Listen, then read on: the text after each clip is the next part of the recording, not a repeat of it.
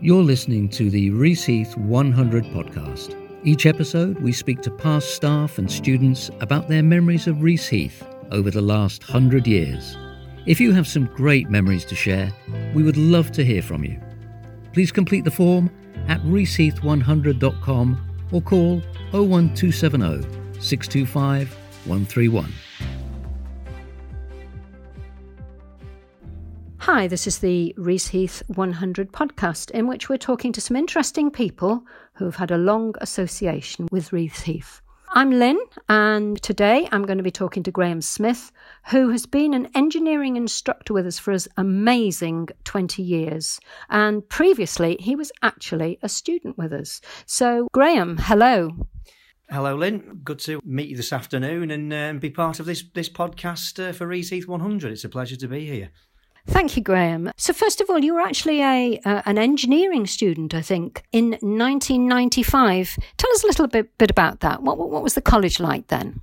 Yes, well, I was I was indeed. I was a student here in 1995 through to 96. The department then was two thirds smaller ultimately from, from the size of, of department now. It was very much land based, so that there was a, it was an agricultural feel to the department, uh, which of course that's the, the roots of the college that have been from the very start. The department, with regards the practical delivery and the subjects, that the principles of those subjects are, uh, are, very much the same as what we see now. But of course, the efficiencies of, of technologies and, and what is being seen through the subjects is what I call differently the same. Back those days, though, of course, uh, the, the machinery, the tractors that we had, there was a few of the, the, the older tractors with regards tractors from the 70s and, and the 80s and with a very strong feel of tractor technology, hydraulics, uh, electrics, and uh, machinery operation uh, as well. The, the, levels of detail around the subjects were fantastic at the time for me as a student. I can remember coming here in the very early 90s, 1990 uh, to 91. I can remember coming to a, a, string of the open days and seeing the department uh, at its best during that time and uh, it really was just the place to be for me. And I can remember the uh, Cheshire College of Agriculture prospectuses at the time as well, which just sold the college to me. And that, that feel in the college is is still around today. That, that those roots of it being land based will always be here. But of course, you know the college is bigger now, and, and the technologies and engineering are different as well. But uh, enjoyable all the same. Student wise, in the department, I do remember quite a, a significant flavour, being there was quite an Irish uh, influence then in the department to what we see now.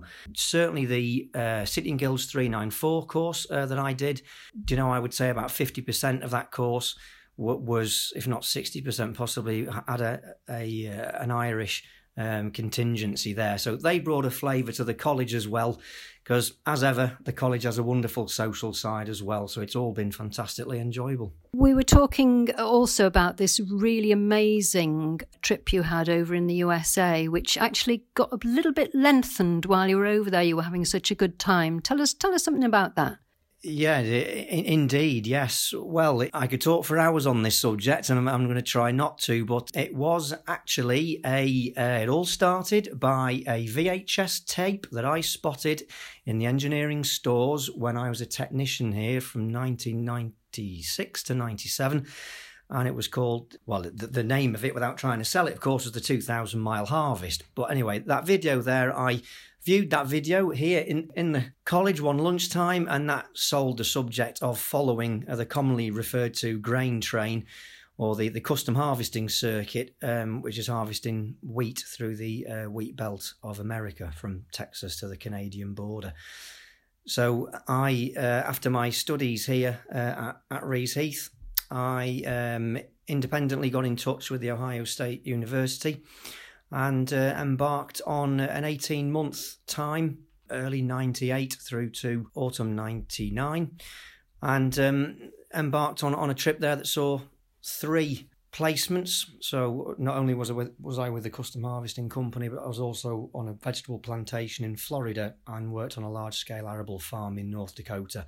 And it really was, uh, I mean, you know, the words, the time of, uh, of my life really uh, uh echoed through that and echo very well in my memories of it today. It was a, it made me as as a person and memories for life indeed. And if I had my time again, would I go back and do it again? I absolutely would. Yes, no regrets at all. It was fantastic and ultra recommendable to everybody out there. And you've actually taken a key role, haven't you, in, in spreading the word in amongst our current students um, and arranging, in fact, for some of the people from the Ohio State University to come over here and, and give presentations. Indeed, yes. We currently have a fantastic connection with um, a chap called John Beardmore, who's um, is an integral part of the Ohio State University, what they call the intern program. So uh, yes, he comes over to the college here and uh, visits e- each year, middle of each academic year, February time, January time, and uh, he has a has a chat with the engineering students just to see if if anybody's interested and to see if any students like the idea of, of some over, overseas placements, some overseas training, because of course it is an education. You're learning at the same time as well. It's not just a great big holiday, of course. But um, it's just a great way to get the, the impression and, and the flavour of what is out there to be done, you know, to, for the students here uh, in the college to, to get to, to be made aware of what they can do after their studies here at Reaseheath. And it's something that can be often potentially overlooked maybe certainly in, in your early, early early time of your life you know once you've done your studies you, you go and, and do a, a, job let, let's say but uh, it's a great flavour to uh, give that opportunity. And I'm very proud that I've been able to put that opportunity forwards towards a lot of learners here at the college.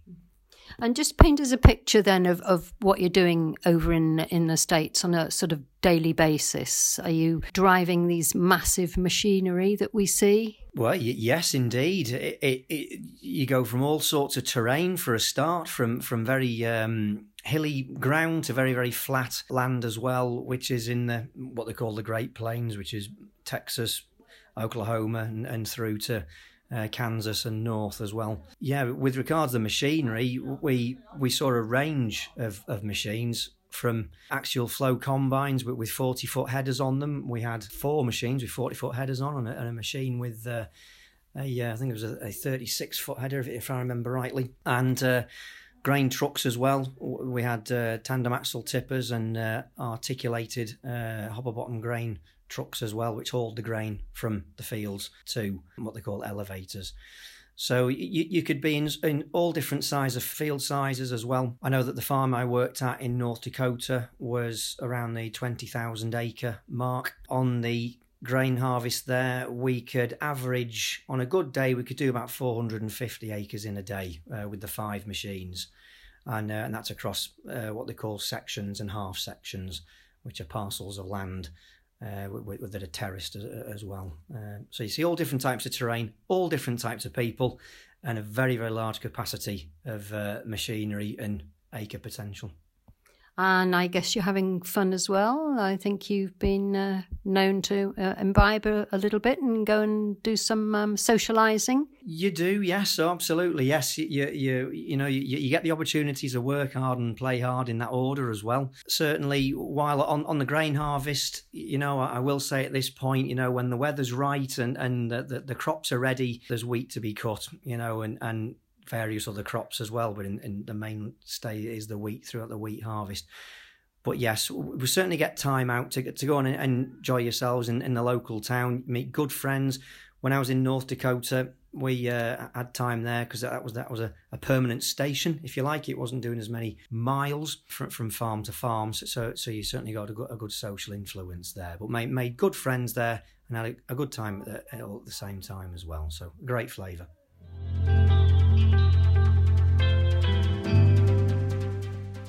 So, after you'd been a student here, you um, actually came back as an instructor, and you've been an engineering instructor for 20 years now here.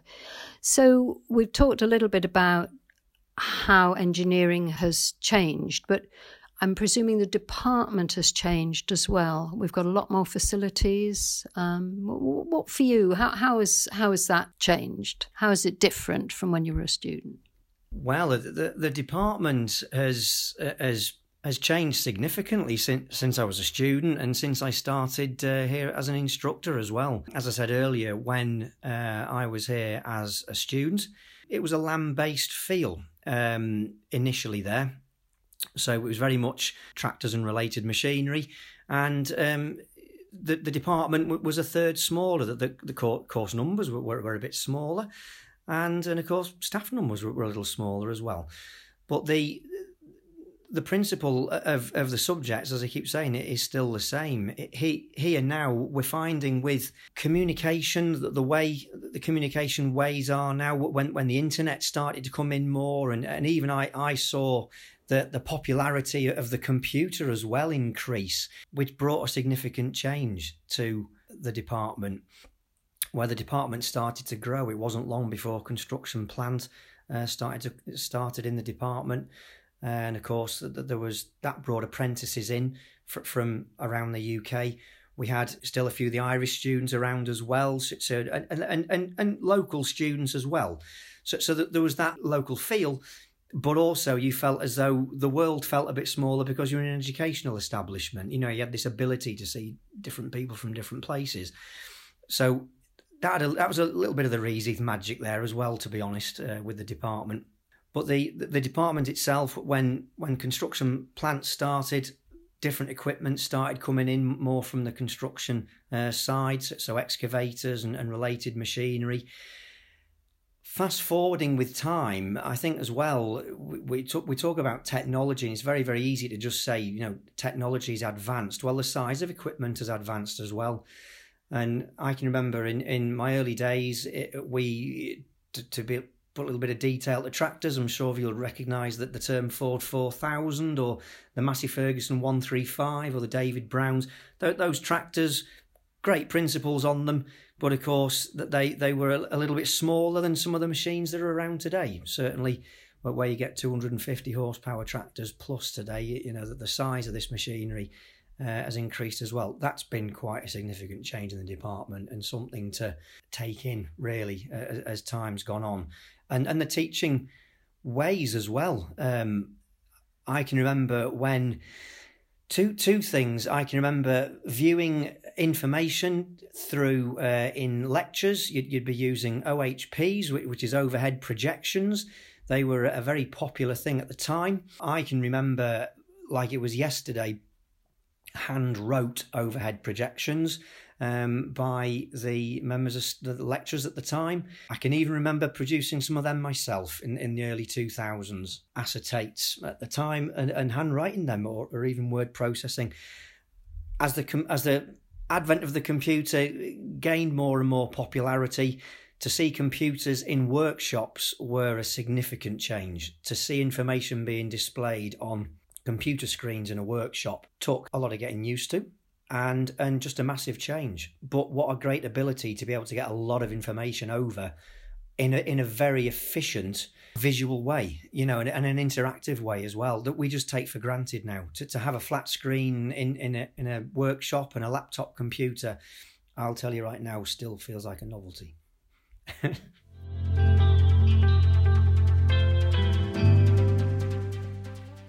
sadly, Graeme, you're just telling me that actually this is your last day after 20 years here teaching, and you're going to leave us for another job, but still within the industry. Certainly, yes. It's uh, yeah, last day here, which does feel what, a significant day. A lot of memories and uh, a lot of. Uh, a, lot of past uh, goodness really go, going through my mind, and uh, certainly we're doing a lot of reminiscing uh, as time goes. Uh, as I get home tonight, and as time goes over the next uh, few months, I'm sure. Yes, still keeping with the engineering style industry. It's, it's, a manufacturing style role that, that I'm going into, um, which which is not far from here.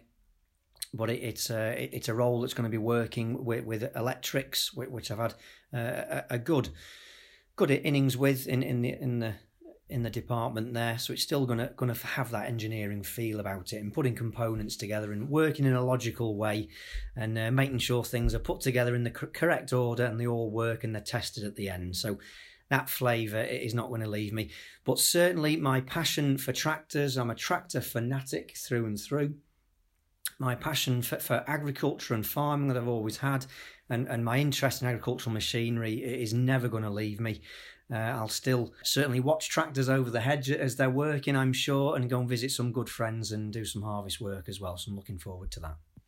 And of course, I, I do hope you're going to uh, keep in touch with us here at Reaseheath as uh, you're fairly local and pop in and see us from time to time. Certainly, yes. Uh, I'll I'll definitely come and visit Reaseheath. You know, I'm certainly that the, the the family fun days here that are held. I'll certainly come and visit those. Uh, in the future, and I'll come and visit the department as time goes on, definitely, because I'd like to see the advances uh, around the college and around engineering, certainly as time goes on, and, and see how, how the engineering and the, the educational world changes as time goes on. So, yes, engineering is, is still going to feel part of me for a long time yet, certainly. So I think we'll uh, look forward to meeting Graeme, particularly in the year of the centenary of uh, Heath, when we're going to have lots of events and lots of things to do with tractors. So uh, that'd be really good. Thank you so much, Graeme, for having a chat to us, and um, very best luck with your future job and career. Thank you very much, Lynne. It's been a pleasure and a pleasure to talk to everybody here on the podcast and, and just share my experiences with you all. And uh, anybody who, who, wishes to come to Reaseheath, you will have uh, a an educational experience. It'll, it'll be uh, fulfilling. Thank you. You're listening to the Reaseheath 100 podcast. Each episode, we speak to past staff and students about their memories of Reaseheath over the last hundred years. If you have some great memories to share, we would love to hear from you. Please complete the form at reaseheath100.com or call 01270 625 131.